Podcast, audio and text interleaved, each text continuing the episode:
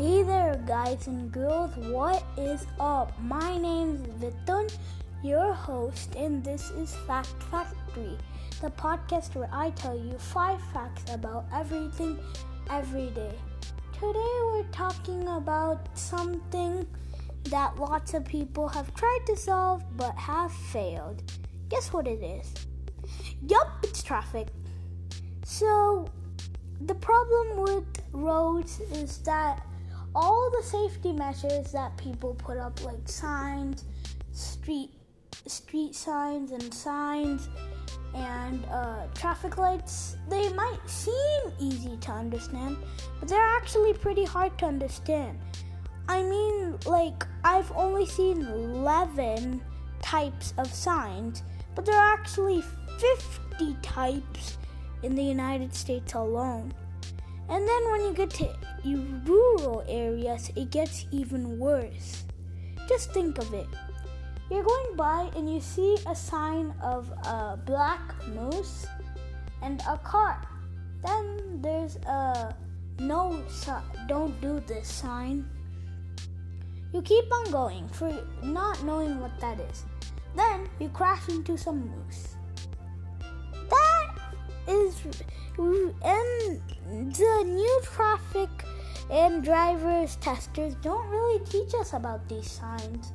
Traffic lights are, are just a small way for drivers to communicate very poorly. Red is just stop, yellow is go slow, and green is come on, get out of here, mate. So yeah. So, what's the solution? Well, one of the drivers is distracted by a chicken on the road, so a bunch go Autonom- autonomously. If every car went autonomously, then everything would go very smoothly. But no, one car goes, another, another, another, another, another, another, another, another. Then finally you. And that's just bad. So what's the solution? Two solutions. One, educate humans better, and two, self-driving cars. Educating humans is the harder way. So we, we need to make things way easier to understand so that more people can get on the road and go.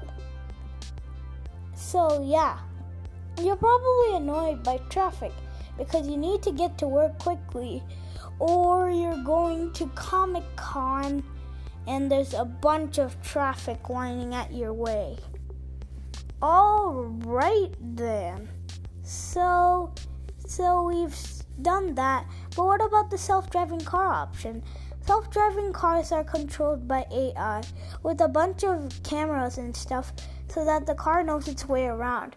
It uses sensors to communicate with other cars, being like, hey, go, dude, let's go. And then the other one will be like, okay.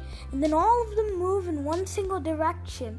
And I and I'm afraid it's just too hard to keep to teach humans all this stuff, cramming it into our brains.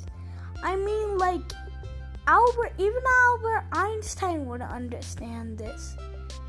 Yeah, he is one of the greatest people in the world, creating E equals MC squared. Square, square, and yeah, and he probably couldn't even understand that. So nobody really understands cars, but self-driving cars are paving the future for us. We are now in a di- in a time where self-driving cars are are going to do the work for us, and we must help that. Think of think of ways and stuff, and probably just find out how they work for yourself. It could be a nice pet project, and you would have a lot of fun and won't be stuck in these boring days of boredom. Alright then, that's it for today. Thank you for listening. See you later. Signing off, Vithun. Da da da.